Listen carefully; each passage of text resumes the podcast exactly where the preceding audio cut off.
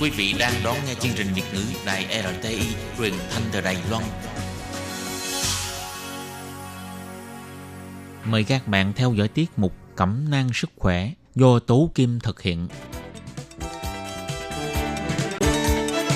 Tiết mục Cẩm nang sức khỏe sẽ cung cấp những thông tin về sức khỏe cho các bạn tham khảo, chăm sóc tốt sức khỏe mình Hello, Thế Kim xin kính chào các bạn. Hoan nghênh các bạn đã đến với chương mục Cẩm nang sức khỏe ngày hôm nay. Các bạn thân mến, ờ, trong xã hội ngày càng tiến bộ thì việc người ta sinh ít con cũng ngày càng nhiều. Thậm chí có người không muốn sinh con. Tuy nhiên cũng có người rất là muốn sinh con nhưng họ không thể nào sinh được. Các bạn có biết không, theo số liệu thống kê và khảo sát thì trong thời đại tiến bộ ngày nay tình trạng vô sinh hiếm muộn đang ngày càng tăng ở các cặp vợ chồng. Nguyên nhân có thể là do vợ, cũng có thể là do chồng hay có thể từ cả hai phía nữa.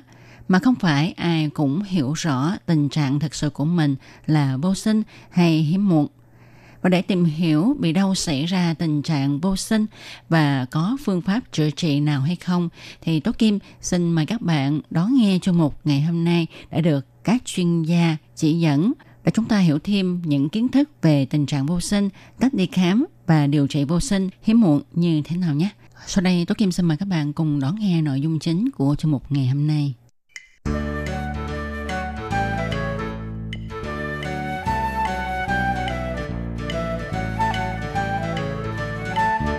Các bạn thân mến, theo nhiều y bác sĩ định nghĩa, vô sinh là hiện tượng mất hay là thiếu khả năng sinh sản xảy ra trong khoảng 10% các cặp nam nữ muốn có con.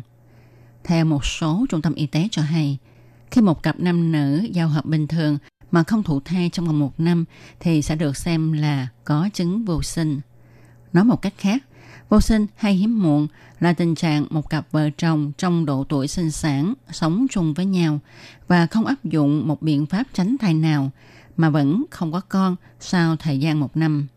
Đến lúc này, nhiều cặp vợ chồng hay đặt vấn đề vô sinh, hiếm muộn là lỗi tại ai. Ngày nay, tỷ lệ sinh sản ngày càng giảm và đang trở thành một xu thế mới trong các gia đình ở Đài Loan nói riêng và ở các nước tiên tiến nói chung. Tuy nhiên, cũng có nhiều cặp vợ chồng vô sinh mong muốn có con chiếm tỷ lệ rất là cao.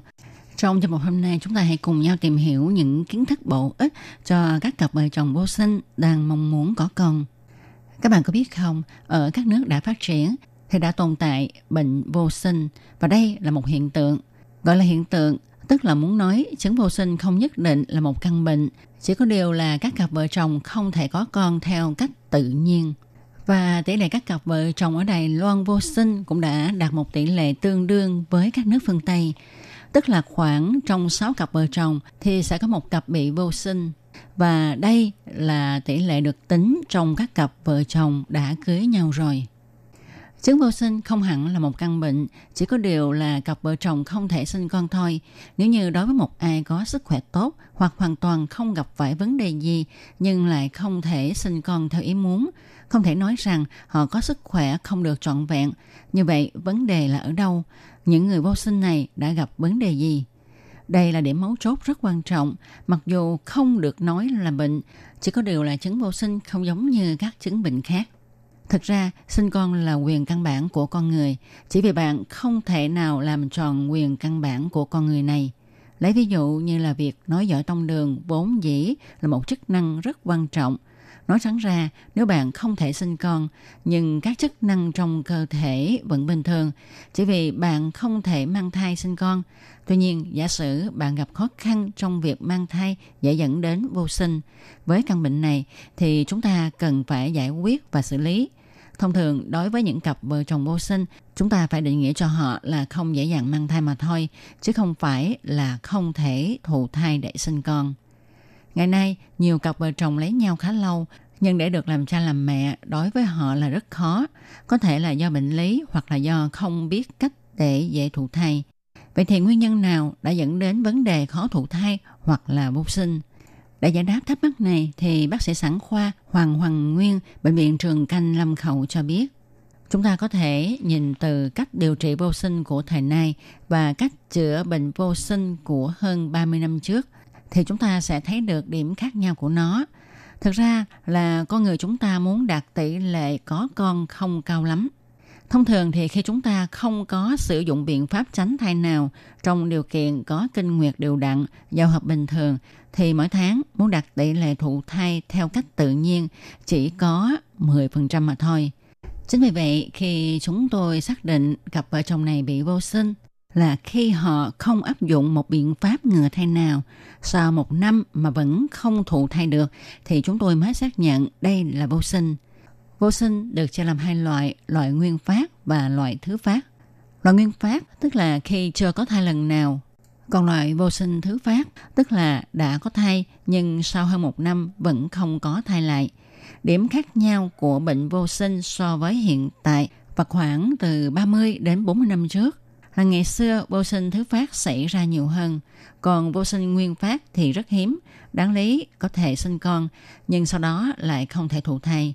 Nguyên nhân có thể là do phụ nữ bị tắc ống dẫn chứng, bệnh viêm xương chậu dễ gây ra chứng vô sinh – theo thống kê thì hiện nay vô sinh nguyên phát và vô sinh thứ phát đều chiếm tỷ lệ là 1-1. Điều này cho thấy hiện tại nữ giới và nam giới bắt đầu không thể thụ thai chiếm tỷ lệ ngày càng tăng. Khi phân tích nguyên nhân cho thấy có một vài nguyên nhân dẫn đến vô sinh. Điều thứ nhất là hiện giờ phụ nữ kết hôn muộn, cho nên độ tuổi sinh nở của phụ nữ ngày nay cũng ngày càng lùi về phía sau. Vì vậy, các chức năng của buồng trứng sẽ tùy theo tuổi tác mà suy giảm. Điểm thứ hai là người ta phát hiện tỷ lệ nam giới bị chứng vô sinh cũng đang tăng lên.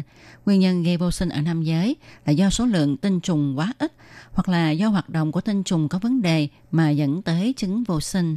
Thông thường thì người phụ nữ sẽ chịu nhiều áp lực cao hơn trong bệnh vô sinh.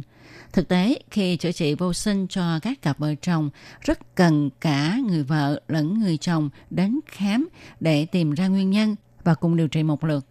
Theo phân tích nguyên nhân gây ra vô sinh thì có 45% là do phụ nữ và có 45% là do nam giới, còn 10% còn lại thì không rõ nguyên nhân.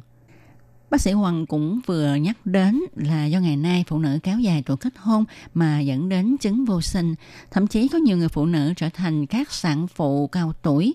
Đây cũng là một trong những nguyên nhân khiến người phụ nữ không dễ dàng mang thai. Trên nguyên tắc thì chúng ta nên nhìn từ một khía cạnh khác để xem xét. Bởi vì có hai nguyên nhân gây ra chứng vô sinh. Thứ nhất, đó là do ống dẫn trứng bị tắc nghẽn hoặc là nhân tố do tử cung gây ra không thụ thai được hoặc là ở nam giới vì nhân tố tinh trùng. Đây là chứng vô sinh có nguyên nhân. Ngoài ra cũng xảy ra những trường hợp không rõ nguyên nhân. Lấy ví dụ như có cặp vợ chồng cùng đến khám và làm kiểm tra cho thấy sức khỏe của họ đều tốt cả. Chức năng cơ quan sinh dục đều ổn. Ống dẫn chứng không có vấn đề gì. Số lượng tinh trùng cũng ok. Thế nhưng không có cách nào sinh được em bé. Lúc này thì chúng ta phải xem xét trứng của vợ có vấn đề gì hay không. Trong khi người chồng có tinh trùng, ở vợ cũng tạo ra trứng bình thường. Vậy có phải là gặp vấn đề trong việc thụ tinh hay không? Hay là phôi thai có vấn đề? Khi nhìn từ góc độ này sẽ giúp chúng ta hiểu được vào thời gian nào thì sẽ thích hợp thụ thai. Tế bào trứng của phụ nữ sẽ tùy theo tuổi tác từ từ trở nên lão hóa. Do đó, nói theo nguyên tắc thông thường thì phụ nữ sau 35 tuổi mới sinh nở sẽ thuộc nhóm thai phụ cao tuổi. Và độ tuổi này thì cũng rất dễ xảy ra tình trạng vô sinh. Cho nên đây là vấn đề vì sao đối với phụ nữ sau 35 tuổi mới mang thai sẽ phải chọc vào nước ói, giúp chẩn đoán những bất thường ở bào thai. Điều này cũng cho chúng ta thấy phụ nữ tuổi càng cao thì tế bào trứng có tỷ lệ khác thường càng cao và càng ảnh hưởng đến cơ hội thụ thai của chị em phụ nữ. RTI các bạn thân mến, vừa rồi chúng ta đã tìm hiểu về những nguyên nhân gây nên chứng vô sinh và sau đây thì chúng ta tiếp tục tìm hiểu những phương pháp chữa trị vô sinh của Tây Y để giúp đỡ các cặp vợ chồng giải quyết vấn đề vô sinh.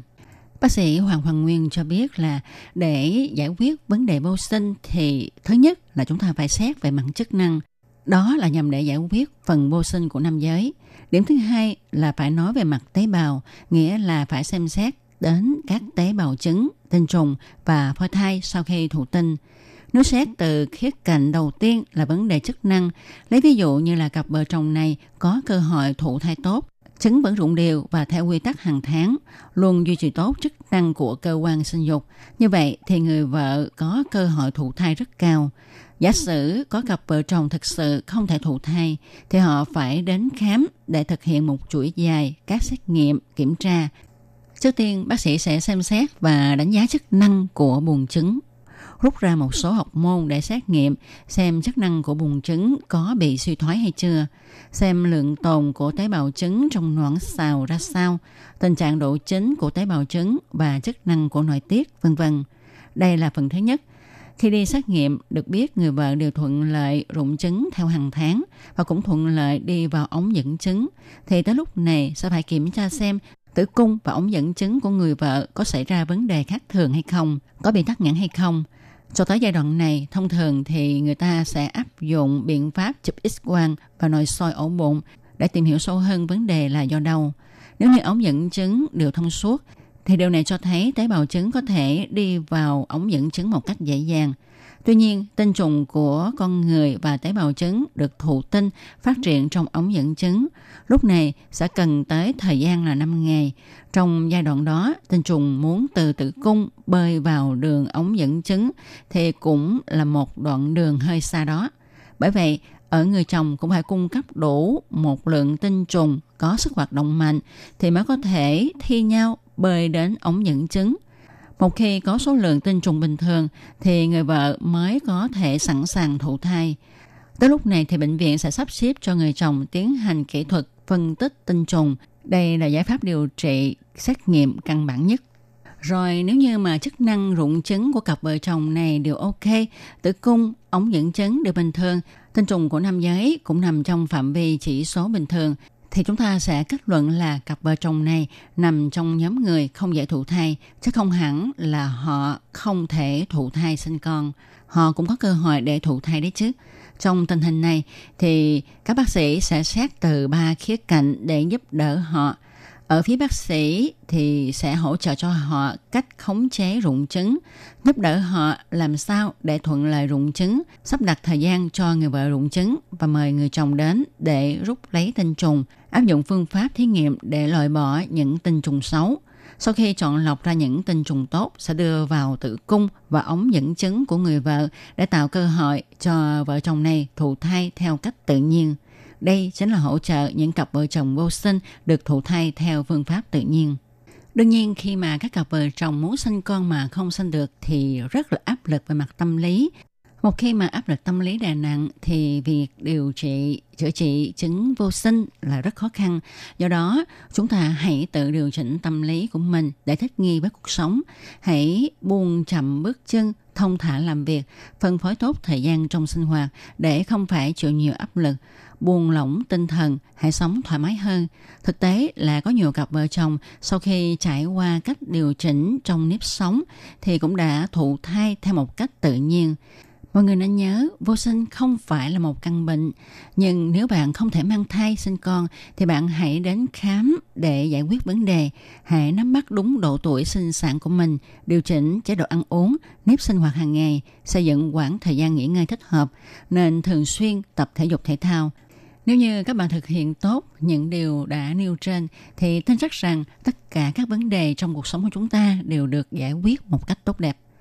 Và các bạn thân mến, các bạn vừa đón nghe trong một cẩm nang sức khỏe ngày hôm nay với đề tài tìm hiểu các nguyên nhân gây chứng vô sinh và biện pháp giải quyết nó như thế nào do Tố Kim biên soạn và thực hiện. Tố Kim hy vọng trong một cẩm nang sức khỏe ngày hôm nay sẽ phần nào giải quyết những thắc mắc của các bạn trong vấn đề vô sinh và khi các bạn gặp vấn đề này thì không nên ngần ngại, hãy đến bác sĩ để cho bác sĩ giúp đỡ các bạn giải quyết vấn đề theo ý muốn của mình. Tôi Kim xin cảm ơn các bạn đã theo dõi. Hẹn gặp lại các bạn vào trong một tuần tới cùng